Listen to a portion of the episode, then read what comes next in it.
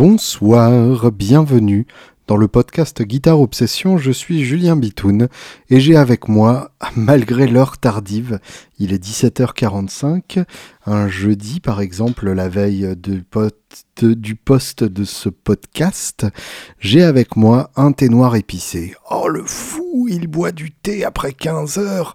Non seulement ça va le faire pisser tout le temps, et puis en plus il pourra pas dormir tellement il sera énervé. Et oui, je suis un rocker donc je vis dangereusement.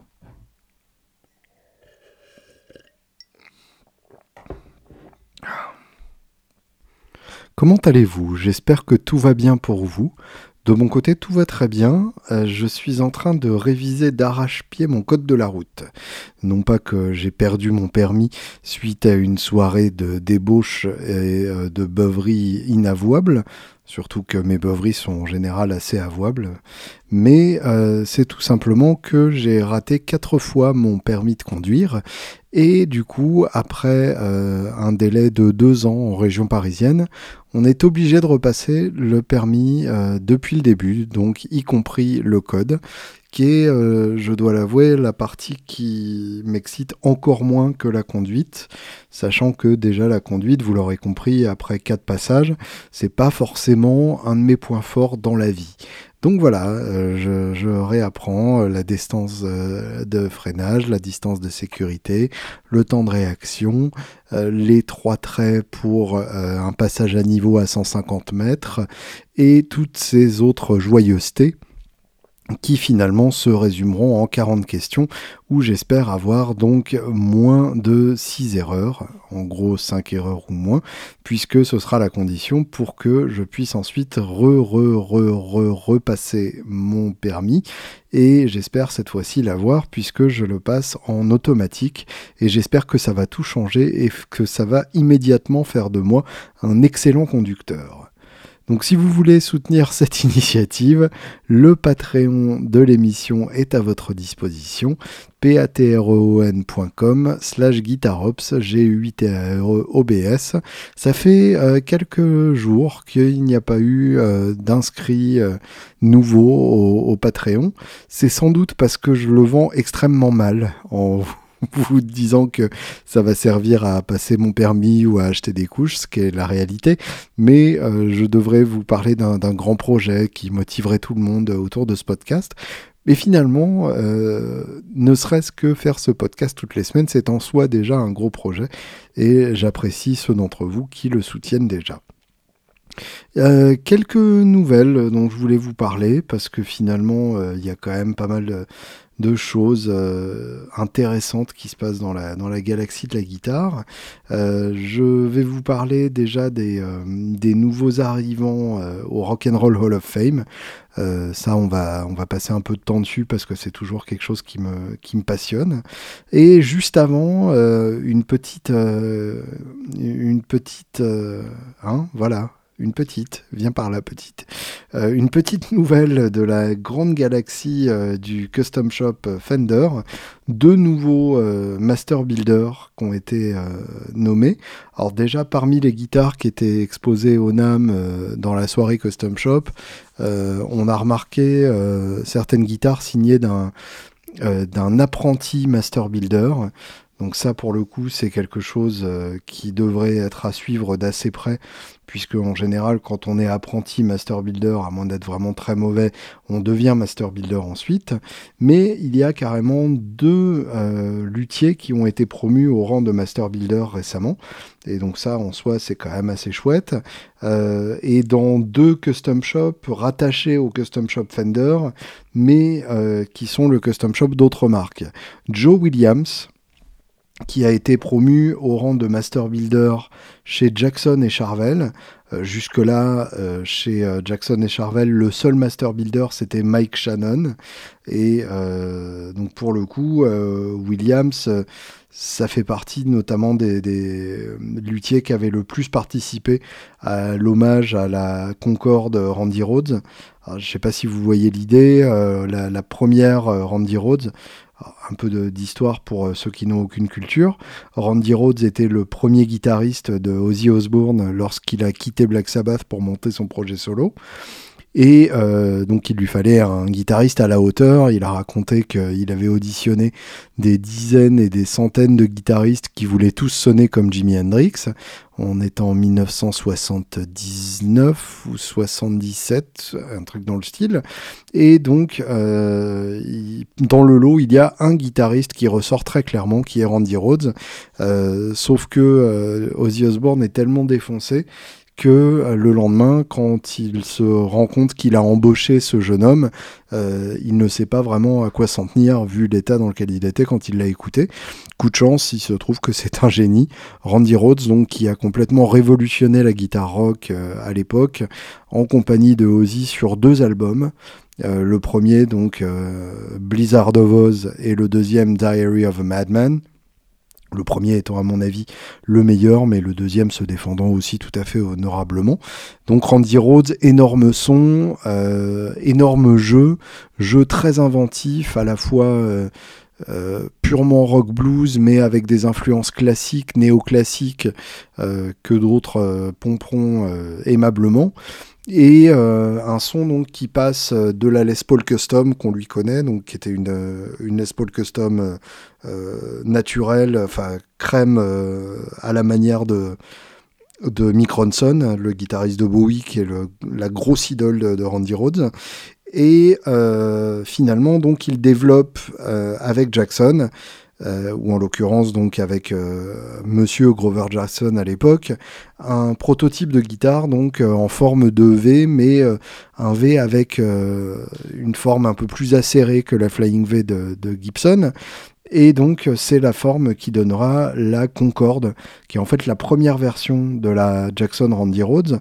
La grosse différence, c'est que d'une part, il y a des, un, côté de corps un peu plus épais, et puis que euh, la guitare est toute blanche, un peu à la manière justement d'une, Les Paul Custom, donc dans le même esprit. Donc voilà, Williams fait partie des, gens qui ont euh, travaillé euh, d'arrache-pied sur ce projet-là de, reproduction à l'identique de la Concorde Randy Rhodes. Et puis donc côté Custom Shop Gretsch, c'est Gonzalo Madrigal qui devient Master Builder, qui devient donc le deuxième Master Builder Gretsch après Stephen Stern. Euh, Stephen Stern commence à se faire vieux, donc effectivement c'est pas idiot d'avoir un nouveau euh, Master Builder, ne serait-ce que euh, pour prendre plus de, de commandes en master build Gretsch parce que de fait les custom shop Gretsch ne peuvent être que des master build et euh, pour renouveler un peu l'inspiration. Alors je dois avouer que ce que j'ai vu pour l'instant de, Madrigal ne m'a pas complètement euh, passionné. C'est surtout des grattes avec des bois précieux. Il y a eu par exemple une Penguin 59 avec de, de l'érable Bird's Eye rôti le, fameux roasted. Donc pourquoi pas, c'est très très beau, c'est très très bien fait, mais c'est pas exactement ce qui m'excite chez Gretsch d'avoir une guitare avec des bois précieux. Donc euh, voilà, mais euh, la, venue de quelqu'un qui peut fabriquer des Gretsch Custom Shop, en soi, c'est quand même plutôt une très bonne chose, puisque jusque-là, euh, ce sont des grattes auxquelles il n'y a absolument rien à reprocher. Bien au contraire, bien au contraire, et bien au contraire. Voilà. Euh, le Rock and Roll Hall of Fame, donc, cette institution euh, qui commence déjà à se faire vieille. Et euh, le principe, donc, c'est que tous les ans, le Rock and Roll Hall of Fame a des inductés, des, nouveaux nominés qui sont introduits dans le Hall of Fame. Donc le, principe du Hall of Fame, c'est à la fois un lieu géographique, physique, qui est le musée de Cleveland, qui est vraiment le, trou du cul des États-Unis, dans lequel ils ont installé le Rock'n'Roll Hall of Fame pour être sûr de ne pas être emmerdé. Et puis c'est aussi donc un lieu symbolique, ce Hall of Fame, qui est donc la comment dire la confrérie des artistes qui ont eu la plus grande importance dans la construction de l'histoire du rock. Donc les conditions euh, pour être éligible pour la nomination, un groupe ou un artiste doit avoir sorti son premier enregistrement au moins 25 ans avant son induction ou son introduction. Je pense qu'en France, on dirait son introduction, et du coup, ça ferait rire tout le monde. Euh, donc là, en gros, euh, les groupes et les artistes qui ont été nominés ont sorti leur premier enregistrement avant 92. Donc ça laisse quand même pas mal de marge. Et il y a un vote donc, qui se passe avec plus de 900 artistes qui votent. Euh, c'est des artistes, des historiens et des membres de l'industrie de la musique. Donc c'est un peu comme les Oscars. Euh, il y a un vote avec plein de monde directement concerné par euh, cette nomination. Et puis ensuite, il y a une cérémonie qui se passe à Cleveland. Donc en gros, ceux qui ont été choisis sont punis et doivent se déplacer à Cleveland. Euh, cette année, donc, il y a eu, euh, comme d'habitude, des choix euh, tout à fait logiques et des choix tout à fait contestables. Évidemment, on va parler des deux. ce qui est drôle, c'est que ça a de l'importance. C'est-à-dire que à une époque où les ventes d'albums ne n'existent plus, donc ne veulent plus rien dire, à une époque où les tournées sont compliquées à organiser si on n'est pas euh, dans l'organisation d'une tournée euh, anniversaire d'un album ou euh, célébration d'un événement quelconque. si on tourne juste en son nom propre, on ne remplit plus les stades qu'on remplissait quand on était au top de sa forme, à part quelques très rares artistes. Donc c'est une forme de reconnaissance qui devient de plus en plus importante et qui a de plus en plus de poids pour euh, les artistes eux-mêmes et pour l'industrie de, la musique et du rock and roll plus précisément. Sachez que rock roll en l'occurrence, sachez donc que rock and roll en l'occurrence est entendu dans un sens très large. Vous allez le comprendre quand je vous donnerai les, noms des artistes. Donc euh, voilà, c'est quelque chose qui peut paraître purement symbolique et même un peu frivole pour dire les choses très honnêtement, mais euh, ça n'est pas vraiment le cas, c'est-à-dire que pour euh, les artistes, pour les membres de l'industrie, ça a une importance et pour le grand public aussi, puisque c'est quelque chose qui a quand même un peu de résonance, au moins dans les médias américains, donc qui permet à ces groupes-là d'être réexposés sur le devant de la scène, euh, ce dont certains ont cruellement besoin. Donc, sans plus attendre, les entrants au Rock'n'Roll Hall of Fame 2018 sont... Voilà, ça c'est moi qui tente de faire un roulement de tambour. Ce qui est parfaitement ridicule, c'est que en imitant ce roulement de tambour, je fais le petit mouvement avec mes doigts alors que c'est un enregistrement audio et euh, je le sais très bien. Voilà, donc c'est un vrai problème que j'ai avec ma tête, ce qui explique aussi peut-être en partie pourquoi je rate systématiquement euh, mon permis. Euh, donc les nominés de cette année sont, enfin les gagnants de cette année, on reviendra sur les, sur les nominés, les gagnants sont Bon Jovi, le groupe, The Cars, dont on va reparler parce que c'est fascinant, Dire Straits, dont je ne suis pas sûr de vouloir reparler, The Moody Blues, euh, dont je ne sais à peu près rien, donc je m'y intéresserai à un moment, Nina Simone, dont je ne sais pas grand-chose non plus, mais euh, dont je sais que ça va me plaire, et Sister Rosetta Tharpe, qui est pour moi l'introduite la plus logique et la plus inévitable de cette année. Euh, Sister Rosetta Tharpe, euh, qui a quand même une œuvre qui commence à dater un peu. C'est-à-dire que ces albums datent des années 50, donc il était peut-être temps, mine de rien, de reconnaître qu'elle a un peu de talent. Et bah, c'est quelqu'un qui a quand même influencé à peu près tout le monde. quand je dis années 50, c'est même pour les enregistrements électriques de la fin. Les enregistrements les plus intéressants, c'est euh, années 30 et années 40. Euh, si vous ne connaissez pas Sister Rosetta Tharpe, je vous encourage dès maintenant à aller regarder sur YouTube euh, les, deux clips dans lesquels on la voit jouer avec une congrégation de, chanteurs gospel. ça vaut son pesant d'or. C'est une, petite femme avec une grosse SG custom, avec toute une assemblée de chanteurs gospel derrière qui chantent comme si elle était Mahalia Jackson. Et d'ailleurs, elle avait une voix euh, vraiment typiquement gospel et arrachée à la manière d'une Mahalia Jackson, sauf que euh, quand elle envoie à la guitare, bah, elle envoie comme Chuck Berry, euh, si ce n'est un peu mieux. C'est-à-dire qu'elle a le côté brillant et incisif d'un Chuck Berry, mais avec une meilleure voix, avec un rythme encore plus souple, alors que celui de, Chuck a tendance à être un peu raide. Bref, c'est, elle aurait dû être Chuck Berry à la place de Chuck Berry, même si c'est toujours facile de refaire l'histoire a posteriori. Ce qui est évident, c'est qu'il était grand temps que Sister Rosetta Tharpe entre au Rock'n'Roll Hall of Fame, puisque on lui doit tous quelque chose. Euh, on lui doit vraiment euh, beaucoup de ce qu'on a appelé le British Blues Boom. Euh, elle a notamment influencé le, le, trio légendaire Clapton, Beck, Page. Évidemment, elle a influencé Richard.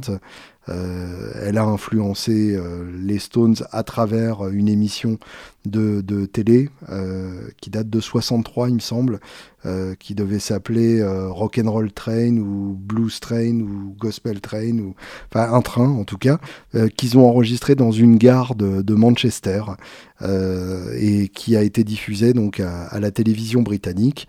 Et de la même manière que le British Blues Folk Festival qui était aussi diffusé à la télévision à l'époque, a énormément marqué les pionniers du, blues et du rock and roll anglais. Euh, cette diffusion donc de, Sister Rosetta Tharpe à la télévision britannique a complètement changé la perspective des, des jeunes musiciens qui regardaient ça à l'époque ou des jeunes futurs musiciens qui regardaient ça à l'époque. Donc euh, ne surtout pas sous-estimer l'importance de Rosetta Tharpe, dont nous allons tout de suite écouter un des brillants solos dont elle a le secret, parce que ce serait quand même dommage de bouder notre plaisir. Thank you.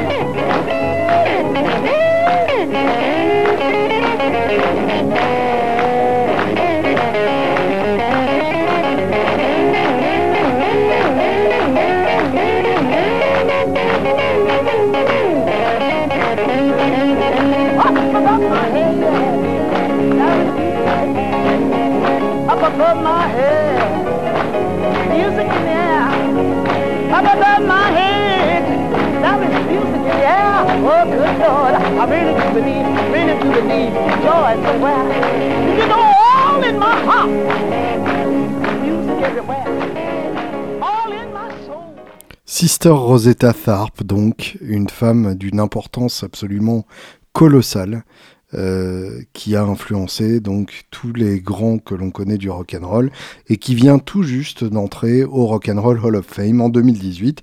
C'est pas trop tard, bravo les gars, vous êtes au courant de ce qui se passe, c'est pas mal. Autre introduit de cette année, ça, me fait toujours aussi bizarre la quatrième fois que j'utilise le terme.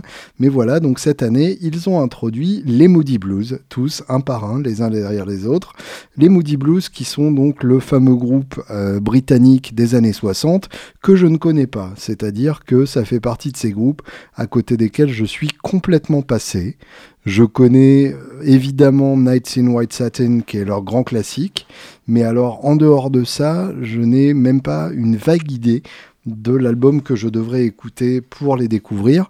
Donc là-dessus, je fais appel à votre culture. N'hésitez pas, si vous avez un album des Moody Blues qu'il faut écouter absolument pour être bouleversé, eh bien n'hésitez pas à m'en faire part. Mon mail est à votre disposition, Julien Bitoun tout attaché, sans eux puisque c'est comme Bitoun, gmail.com. N'hésitez pas. Donc, si vous êtes fan des Moody Blues ou que vous avez euh, un album qui vous tient particulièrement à cœur, qui vous a bouleversé, N'hésitez pas, faites-moi part.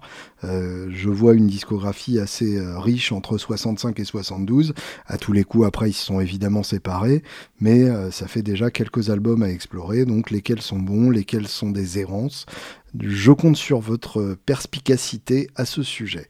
Nina Simone, pareil, euh, ça fait partie de ces artistes que je me suis promis d'explorer un jour ou l'autre. Euh, bah là, en l'occurrence, ce sera plutôt l'autre, donc c'est raté. Je connais bien sûr sa version du Strange Fruit de Billie Holiday qui est bouleversante. J'ai une vague idée du Feeling Good original qui a été reprise par Muse. Et je sais de Nina Simone qu'elle a beaucoup impressionné Nick Cave euh, quand ils se sont rencontrés euh, dans les loges d'un festival et que euh, a insisté pour avoir des saucisses et du champagne et de la coke et qu'on l'appelle Docteur Nina Simone. Donc à part ça, j'avoue que ça fait un peu maigre comme renseignement.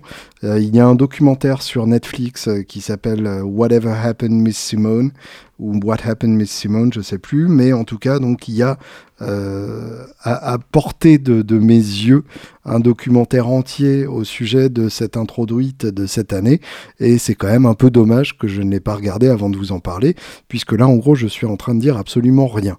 J'espère que ça vous plaît. N'hésitez pas à participer au Patreon de façon à ce que j'ai le temps de regarder Netflix entre deux épisodes. Bref, euh, sinon, il y a évidemment Dire Straits, donc qui est euh, le groupe de rock préféré des baby boomers 4 supérieurs qui s'imaginent être rock en écoutant des morceaux de 15 minutes avec des solos d'introduction qui durent déjà 6 minutes avec le son insupportable d'une position intermédiaire de strat. Et puis il y a les deux groupes dont je voulais parler, les Cars et puis évidemment Bon Jovi.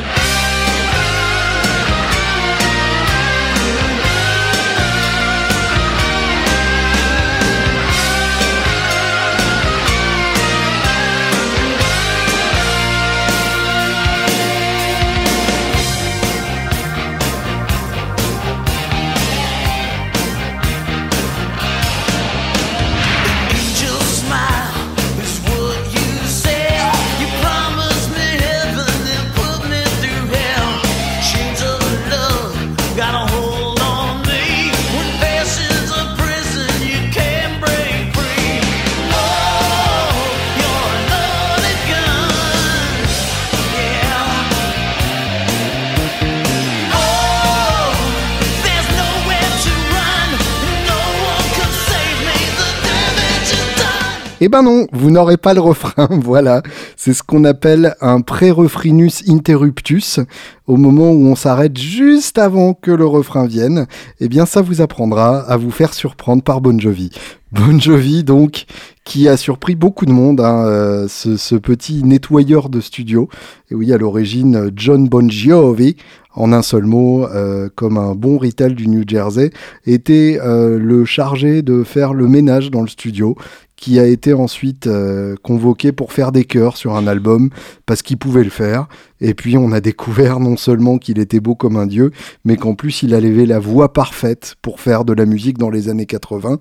C'est-à-dire une voix comme ça, où on a l'impression qu'il a des couilles énormes et qu'en même temps ça passe tellement bien même sur une balade sensible. Donc euh, voilà, Bon Jovi, l'homme parfait pour les années 80, une masse de tubes absolument colossale. Donc là, on vient d'écouter You Give Love a Bad Name, qui était son premier numéro 1 américain, euh, le premier d'une longue série, puisqu'il y a eu ensuite Living on a Prayer, qui est exactement la même chanson, hein, si vous regardez bien. Euh, oh, and you're to blame. Wow, yeah, bad name. Voilà, vous pouvez mélanger les deux dans tous les sens que vous voulez, et même avec la plus grande fausseté du monde, on reconnaîtra.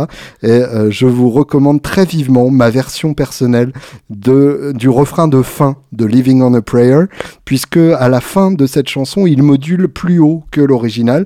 Donc déjà l'original, le oh est assez haut, mais à la fin, ça donne carrément oh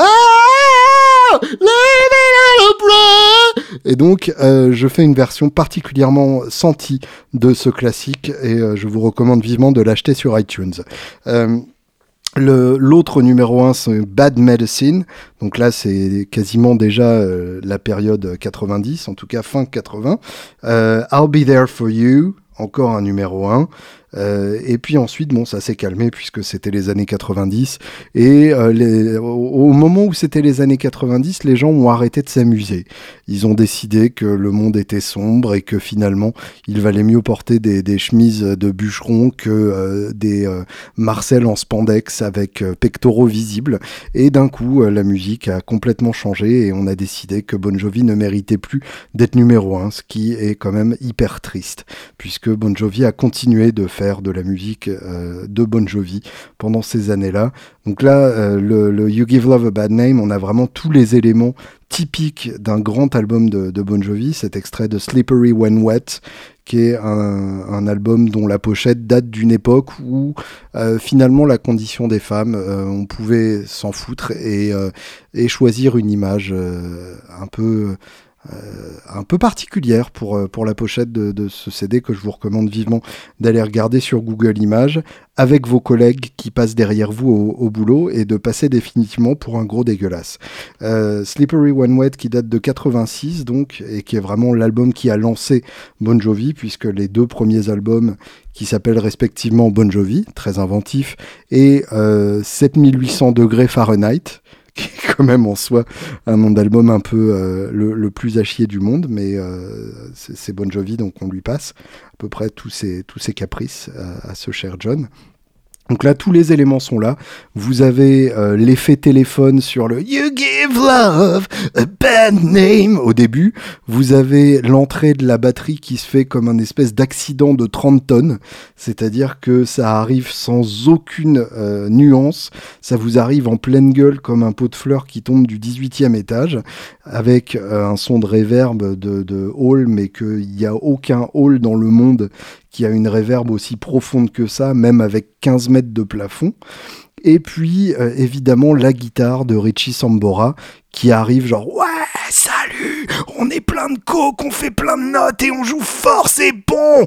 Voilà. Et euh, c'est vraiment l'esprit des années 80 résumé en quelques secondes. Richie Sambora entre parenthèses excellent guitariste euh, l'homme qui a su trouver les riffs et les solos qui complétaient parfaitement les chansons de John Bon Jovi.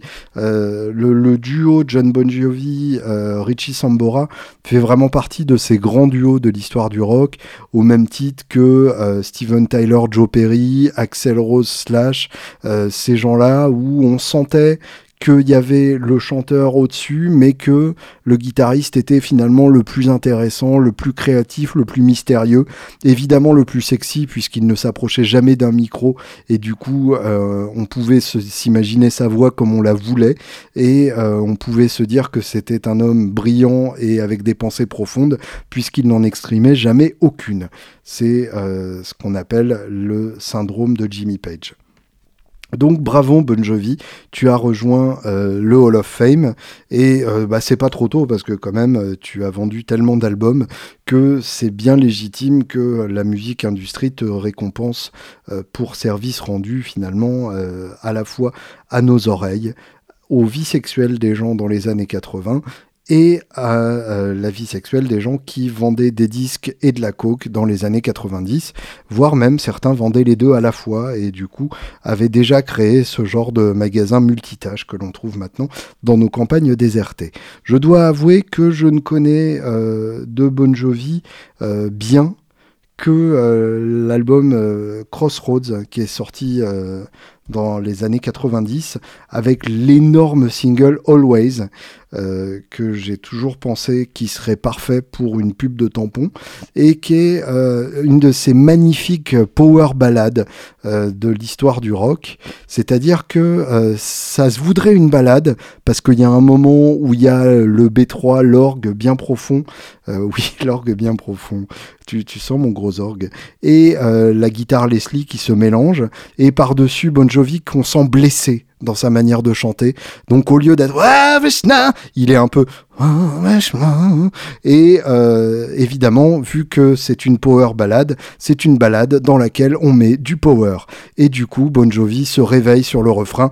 Et là, au lieu de faire il fait et là, du coup, on sent à quel point sa douleur est profonde et lui déchire le cœur à tel point qu'on pleure pour lui, on pleure pour John. Et euh, les plus jeunes d'entre vous, ceux d'entre vous euh, qui sont nés à la fin des années 80 ou au début années 90, qui n'ont donc rien vu de la vie et qui connaissent à peine euh, l'histoire du rock, connaîtront Bon Jovi à travers It's My Life, qui est son dernier gros, gros, gros, gros tube qui a été quand même euh, premier en Autriche, et ça c'est pas rien, et euh, en, en Néerlande. Donc ça fait quand même euh, pas mal de, beaux classements pour Bon Jovi, bravo. Bon, quand même 33e aux États-Unis, on sent qu'ils étaient déjà bien passés à autre chose aux États-Unis en 2000. Le problème, c'est qu'ils étaient passés à Limbiskit. Donc finalement, entre les deux, euh, on va se demander lequel était le plus efficace. D'ailleurs, à quand Limbiskit au Rock'n'Roll Hall of Fame? J'espère que ce podcast aura arrêté d'émettre avant ça parce que sinon ça risque d'être une émission assez compliquée à réaliser. Donc It's My Life qui est évidemment la bande originale de euh, la pub pour la voiture BMW conçue en collaboration avec John Bon Jovi. Et du coup, voir John Bon Jovi conduire une voiture en chantant C'est ma vie, c'est maintenant ou jamais, je ne vais pas vivre pour toujours. Il y a un côté un peu euh, James Dean chez Lidl qui, moi, me parle profondément. Donc merci Bon Jovi, bravo pour ton introduction, j'espère que ça t'a plu. Euh, dernière introduit donc cette année dont je tenais à parler absolument, il s'agit de The Cars, autrement dit, pour les non anglophones, les voitures.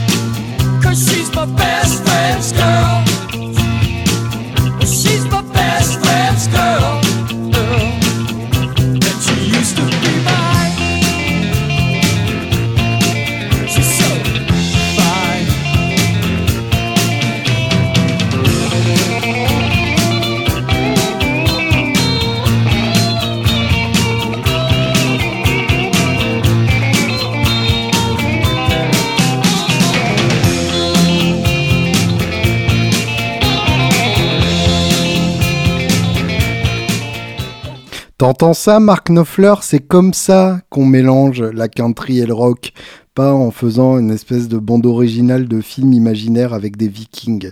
Merci donc les Cars, qui sont un de mes groupes préférés euh, inconnus. Euh, les Cars qui sont évidemment très connus aux États-Unis. Mais un peu à la manière de Tom Petty and the Heartbreakers, on a un peu l'impression que en France, tout le monde a oublié ce groupe euh, qui a sûrement quand même marché à une époque, je n'y étais pas, mais j'imagine que vu le retentissement que ça a eu outre-Atlantique, ça a quand même laissé des traces de ce côté-ci euh, de la culture musicale.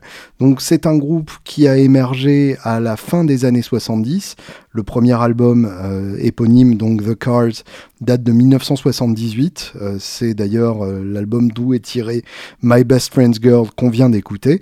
Et c'est donc un groupe qui apparaît en pleine vague New Wave, en pleine vague de pop synthétique où on introduit petit à petit des synthétiseurs et des guitares en son clair dans la lignée évidemment de la scène du CBGB à New York. Donc euh, ce mélange de punk et de sons synthétiques et en plus de ça, les Cars, euh, leur grand avantage, c'est qu'ils savent écrire les meilleures chansons du monde. Le patron du groupe, c'est Rico Kazek, le chanteur, qui est un peu un Brian Ferry euh, à l'américaine, un dandy avec une voix magnifique et surtout une capacité d'écriture de tube euh, qui est second to none, qui n'a rien à envier à qui que ce soit. Euh, pour la petite histoire, d'ailleurs, Rico Kazek, à qui on doit aussi Weezer, puisque c'est lui qui a produit le premier album de, Weezer, celui sur lequel on retrouve notamment euh, Buddy Holly, qui est mon titre préféré de Weezer. Donc euh, rien que pour ça, je tiens à le remercier du fond du cœur, puisque euh, sans lui, on serait bien emmerdé à écouter euh, le côté disco de Weezer, sans le côté rock pop qu'ils doivent d'ailleurs en grande partie à The Cars. Et puis à la guitare, donc le génie dont on vient d'écouter le solo, euh, qui est en soi une fulgurance absolue, c'est Elliot Easton. Elliot Easton qui est gaucher. Et en soi, rien que pour ça, euh, il mérite notre respect absolu, puisque apprendre à jouer en tant que gaucher dans les années 60, ça devait pas être si évident que ça. Et puis, euh, Elliot Easton qui a des signatures, des modèles signatures tellement cool qu'on a presque envie d'être gaucher pour les jouer. Euh, Elliot Easton qui a signé toutes sortes de modèles, notamment un modèle dans une marque complètement inconnue qui m'échappe. Euh, ce, n'est pas une manière de dire Gibson ou Fender, hein, c'est vraiment une marque inconnue. Pour le coup, c'est pas juste un tic de langage.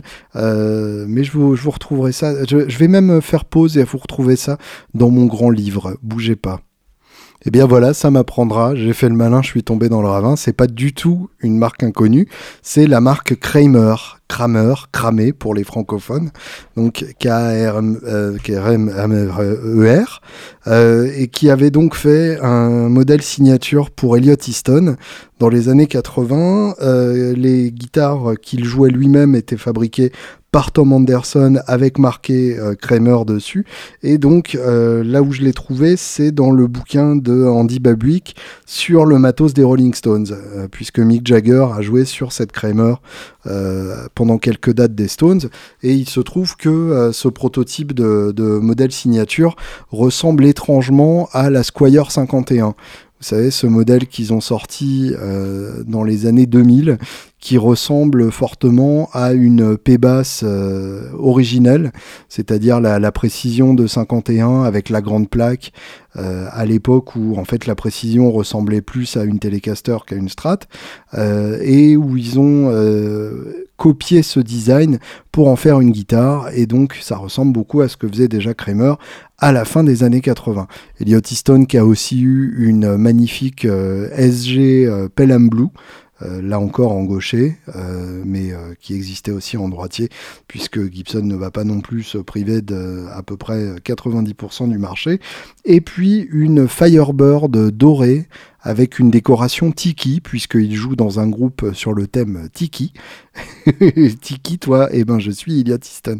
Euh, et donc une magnifique Firebird qui a le gros avantage d'être modifiée pour en faire une Firebird euh, un peu plus gibsonienne, c'est-à-dire qu'en général, quand on essaye une Firebird, on est toujours un peu euh, troublé puisque euh, les mini humbuckers sonnent euh, de manière très personnelle et très différente de la plupart des autres guitares. Là, c'est deux humbuckers et un Bixby. Donc, en d'autres termes, euh, il a rendu la Firebird parfaite et en plus, visuellement, elle est assez magnifique. Donc, au-delà de tout ça, il a enregistré ce premier album avec une Les Paul et une Telecaster. Et la Telecaster, bah, on l'entend vraiment bien, notamment sur le titre que je viens de vous faire écouter. Donc, c'est un mec avec un jeu typique de cette époque-là, c'est-à-dire qui s'inspire à la fois de l'énergie du punk, du gras, du rock classique et du claquant euh, de la country et euh, de, des nouveaux sons new wave. Donc un mélange magnifique et surtout un sens mélodique à toute épreuve qui fait que dans chaque solo de Elliot Easton, il y a une leçon de musique euh, livrée avec. Vous prenez tous les solos de ce premier album, The Cars, D'ailleurs, euh, le premier album, vous le prenez d'un bout à l'autre et vous n'avez que des tubes dessus. Euh, pour les plus connus, Just What I Needed, euh, qui m'avait été conseillé par euh, Ron Tal d'ailleurs, quand je lui avais demandé quels albums écouter quand j'étais ado, il m'a répondu bah ça c'est bien. Et du coup depuis j'aime les Cars. My Best Friend's Girl, donc on vient d'écouter, Good Times Roll, qui est aussi un gros tube aux États-Unis. Donc bref, les Cars aussi depuis 78 effectivement, ça fait jamais que 40 ans qui devrait être au Rock'n'Roll Hall of Fame, mais à cause de la loi des 25 ans donc euh, ça ne fait que 15 euh, ans qu'il devrait être au Rock'n'Roll Hall of Fame. En tout cas, il était temps, petit navire, et on peut célébrer donc en réécoutant un autre titre des Cars, parce qu'on n'écoute jamais trop de Cars, c'est un principe de base. Et justement, euh, Good Times Roll, c'est chouette, c'est vachement beau, c'est l'introduction des claviers, mais de façon musicale, dans un mariage intelligent avec la guitare, plutôt que dans une espèce de guerre pour l'espace, comme on se l'a mené plus souvent à cette époque-là.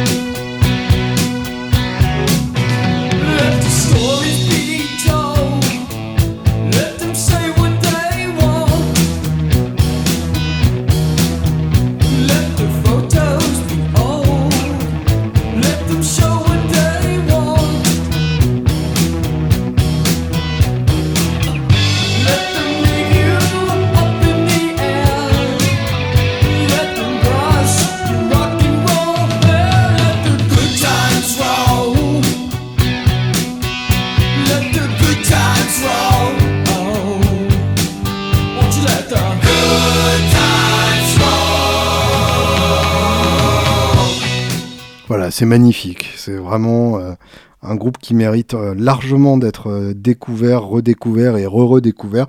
D'ailleurs, pour la peine, j'ai décidé en réécoutant Good Times Roll qu'on terminerait cet épisode sur Just What I Needed parce que euh, c'est mon titre préféré et que il mérite d'être écouté en entier. Voilà. Et, et si ça vous plaît pas, bah, de toute façon c'est la fin du podcast, donc vous pouvez sauter et passer directement à l'épisode de la semaine précédente où je parlais de Eric Johnson et Joe Satriani.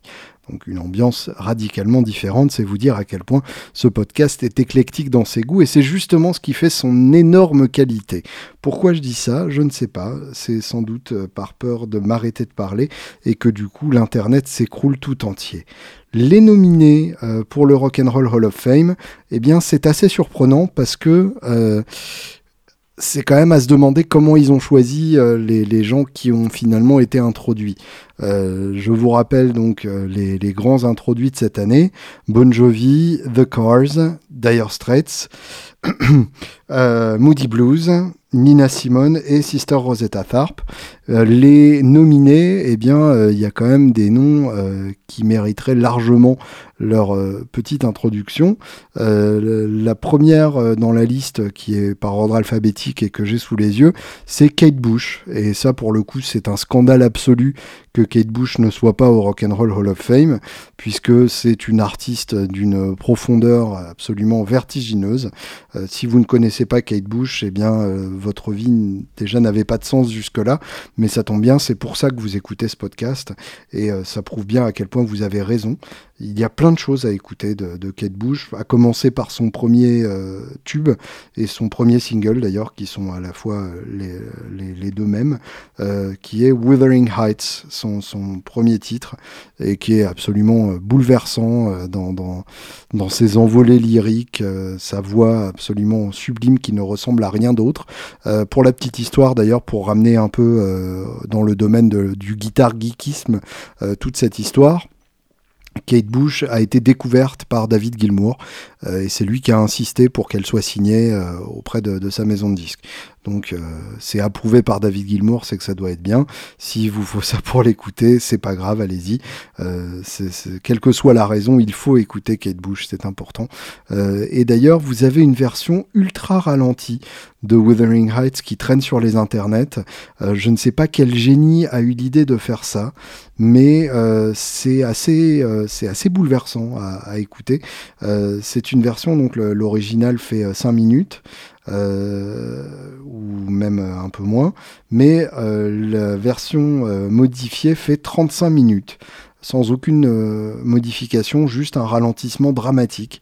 Et du coup, on a vraiment l'impression d'entendre Kate Bush hanter. Et là, d'un coup, mon esprit de troll a envie de vous mettre ça à la fin de l'épisode, à la place des Cars. Mais je ne vous ferai pas subir ça. Si vous avez envie d'altérer votre conscience, vous pouvez aller tout seul sur Internet regarder ça.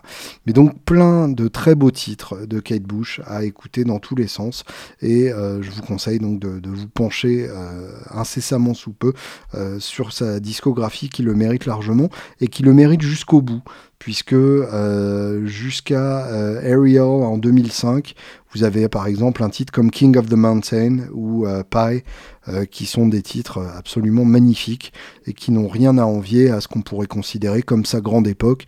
Donc en gros à partir de la fin des années 70 jusqu'au milieu des années 80, euh, l'époque où elle faisait le, duo avec euh, Peter Gabriel sur Don't Give Up. Donc Kate Bush, pourquoi ils n'ont pas laissé rentrer, allez savoir, mais c'est quand même un peu gênant.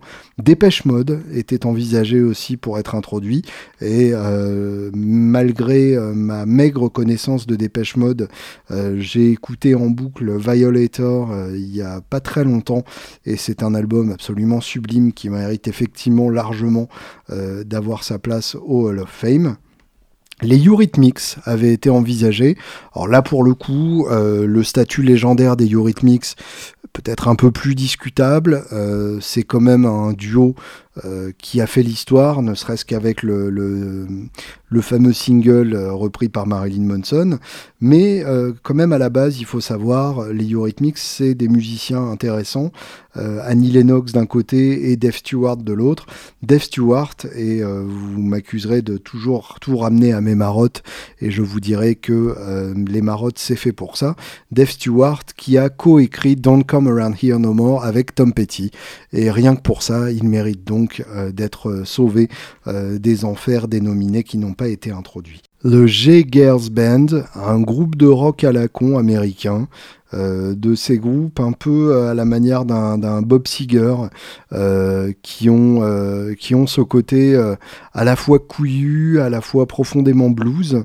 G-Girls étant donc le guitariste du groupe.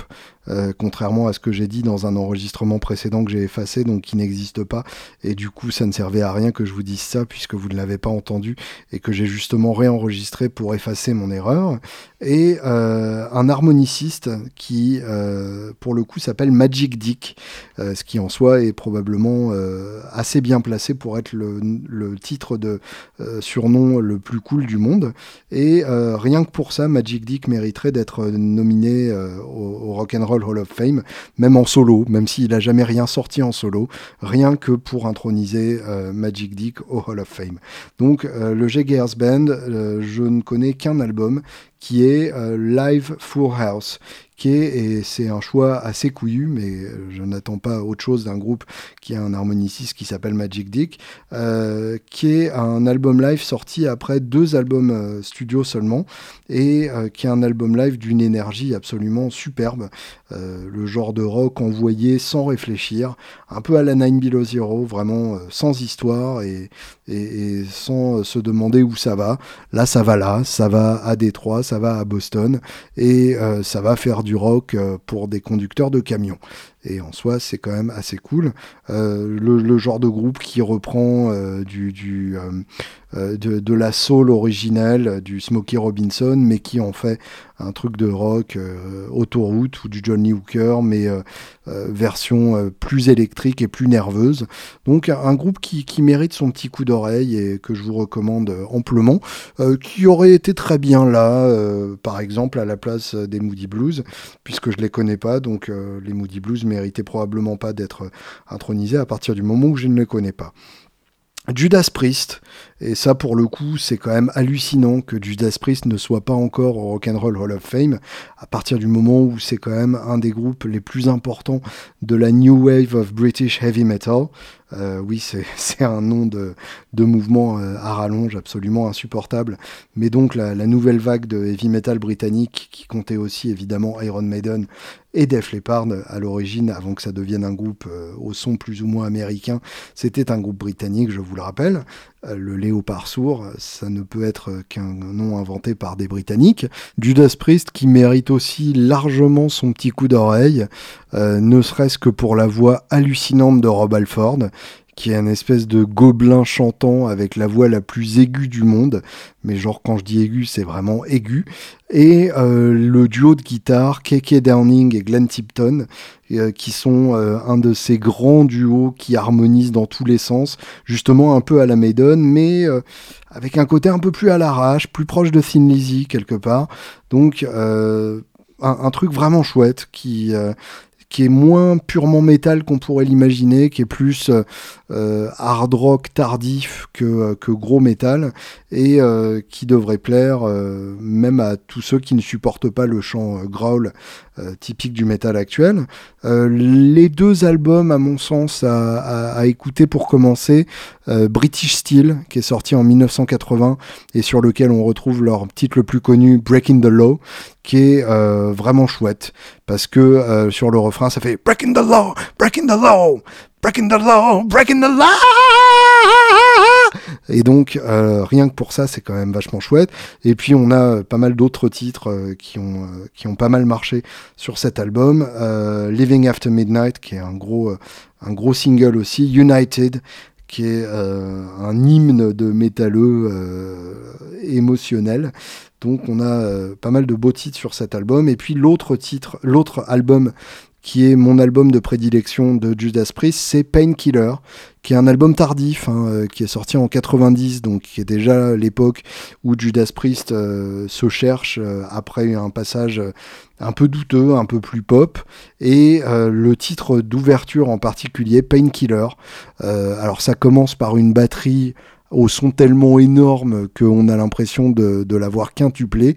Et puis le refrain avec les cris ultra aigus de Rob Alford je vais vous faire écouter ça parce que ça mérite amplement euh, de toucher vos oreilles si elles ont été épargnées jusque-là.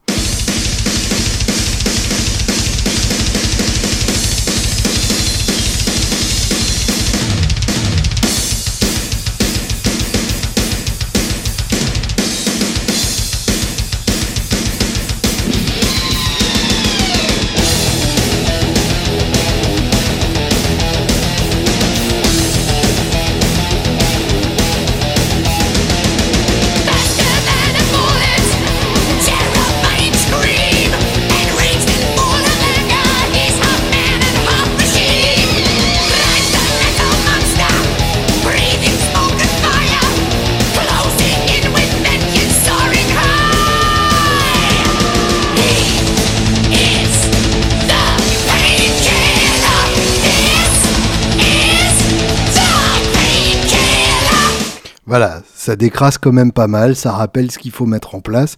Et puis c'est quand même sympa d'entendre un accent britannique euh, sur du métal. C'est une juxtaposition que je trouve assez classieuse. LL Cool J, LL Cool J était aussi parmi les intronisés potentiels. Et là, je dois avouer que ça fait pas du tout partie de ma culture.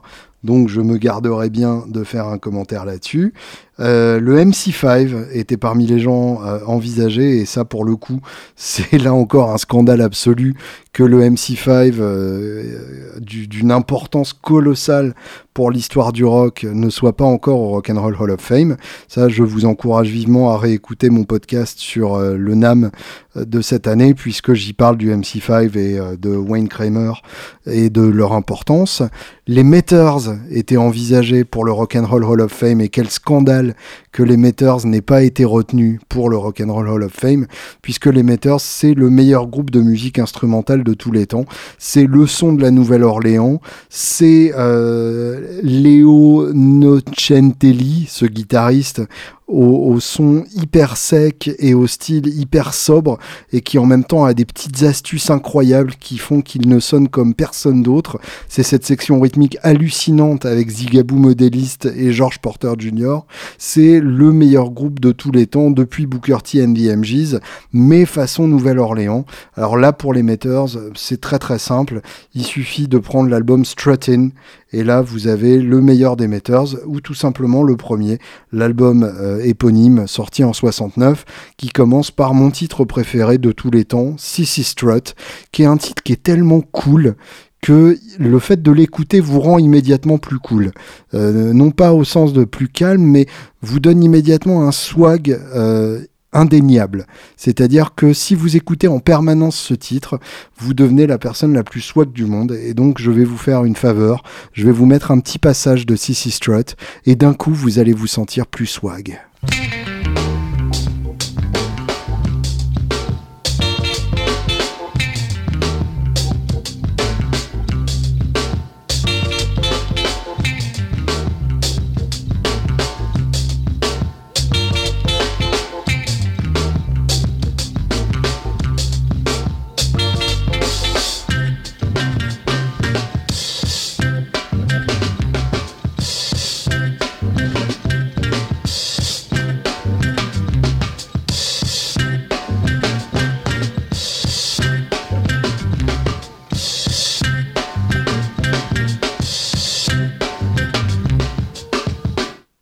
Les Meters ou Meters pour les gens qui parlent correctement anglais, dont je ne fais pas partie, avec Sissy Strut, le plus grand groupe instrumental de tous les temps. Bon, évidemment, c'est compté sans l'autre euh, grand artiste instrumental qui était aussi nommé, euh, nominé parmi les gens du Rock and Roll Hall of Fame. Et lui aussi, c'est un scandale absolu qu'il n'ait pas été pris. C'est Link Ray, qui est euh, l'auteur de l'immortel instrumental Rumble, qui fait d'ailleurs l'objet d'une jolie scène dans It Might Get Loud, le fameux documentaire sur le trio de guitaristes improbables Jimmy Page, Jack White, The Edge, chercher l'intrus, j'ai eu un indice, c'est The Et euh, dans ce documentaire, donc, on a une séance, une séquence avec chacun de ces trois guitaristes, enfin de ces deux guitaristes et de cet utilisateur d'effets, et euh, chacun présente ses influences en écoutant un disque. Et pour Jimmy Page, c'est Rumble de Link Ray. Et on sent euh, chez Jimmy Page l'attitude d'un fanboy absolu à l'écoute de cet instrumental. Et euh, bah, il est vrai que c'est un instrumental qui, qui respire d'attitude, qui sent le rock, mais qui sent le rock méchant, celui avec euh, un, couteau à cran d'arrêt dans sa poche et euh, qui est prêt à vous péter la gueule si vous le regardez de travers ou si vous répondez pas assez vite à sa question. Et euh, finalement, c'est ce danger-là qui est excitant dans le rock et c'est cet instrumental-là qui est bien dans le rock qui est excitant, dans le rock qui est dangereux, qui est bien. Link Ray, Rumble.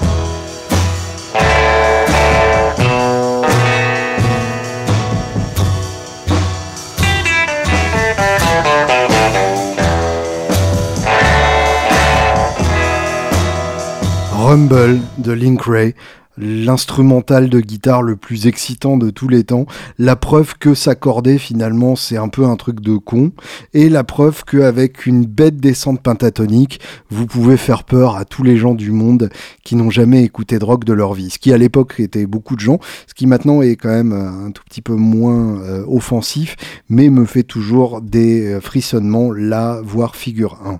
Autre euh, groupe qui aurait dû être euh, intronisé et qui ne l'ont pas été, et euh, je ne vais pas vous les jouer parce que là, ça commence déjà à être un épisode interminable, mais on y reviendra si vous le voulez bien à, un autre moment.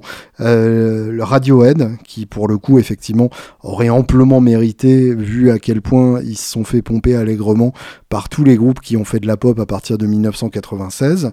Rage Against the Machine, pour la même raison, tout euh, le groupe, euh, tous les groupes de néo-metal doivent leur existence à Rage Against the Machine, et finalement c'est peut-être une raison suffisante pour ne pas les introniser. Euh, Rufus featuring Chaka Khan. Alors là pour le coup, c'est un mystère mystérieux.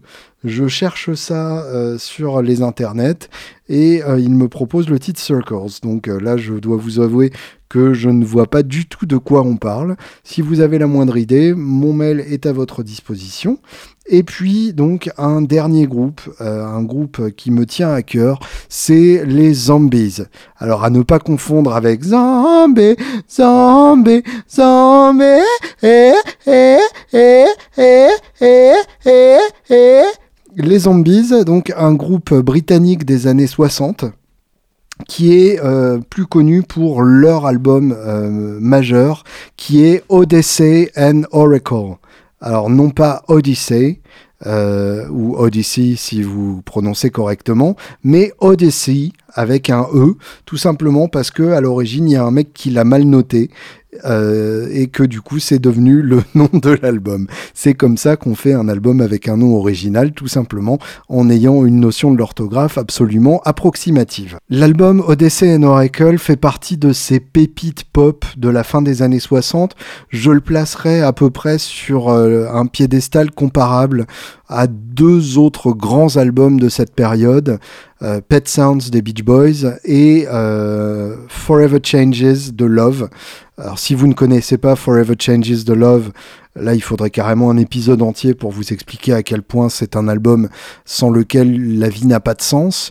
Si vous ne connaissez pas Pet Sounds des Beach Boys, alors là, euh, arrêtez tout de suite d'écouter ce podcast et euh, mettez-vous tout de suite sur cet album parce que qu'est-ce que vous faisiez jusque-là, euh, dit-elle à cette emprunteuse. Odyssey and Oracle, pareil, c'est un très très grand album qui pourrait presque être un concept album à tel point que c'est très cohérent d'un titre à l'autre, au point auquel c'est cohérent d'un titre à l'autre. Oh là là, il est temps d'arrêter ce podcast tout à fait cessante. Euh, et ça s'écoute d'un bout à l'autre euh, sans, vraiment séparer les titres. Euh, évidemment, il y a un gros single qui est Time of the Season, que vous connaissez sans doute, que Eminem a samplé dans son avant-dernier album, et qui est un titre qui, est vraiment euh, superbe. Et puis d'ailleurs, je viens de changer d'avis. On terminera sur Time of the Season de, des Zombies. Et euh, du coup, ben, euh, un, voilà, parce que par exemple, c'est moi qui ai décidé. Et donc, Just What I Need the Cars, vous pouvez l'écouter sur votre stéréo personnel. Pour la semaine prochaine, ce sera vos devoirs. Bonne semaine et bonne semaine.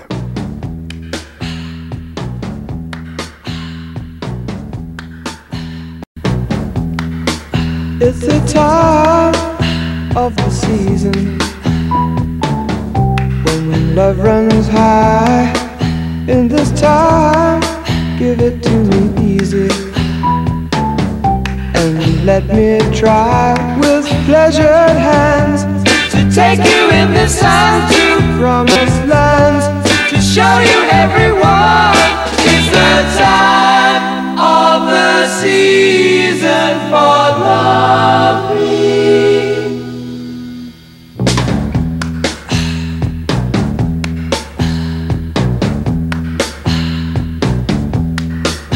What's your name? What's your name? Who's your daddy? Who's your daddy? He rich. Is he rich like me?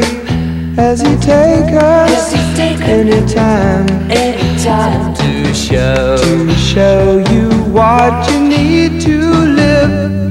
Tell it to me slowly. Tell you why I really want to know. It's the time of the season for loving.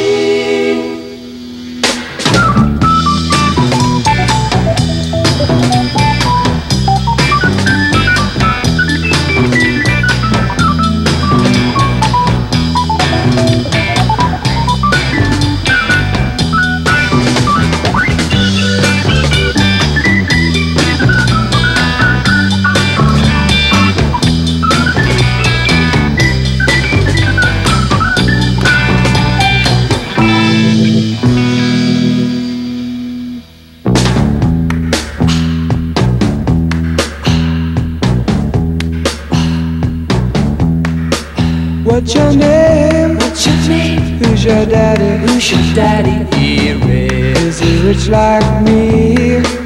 Has he taken? Has he taken any time?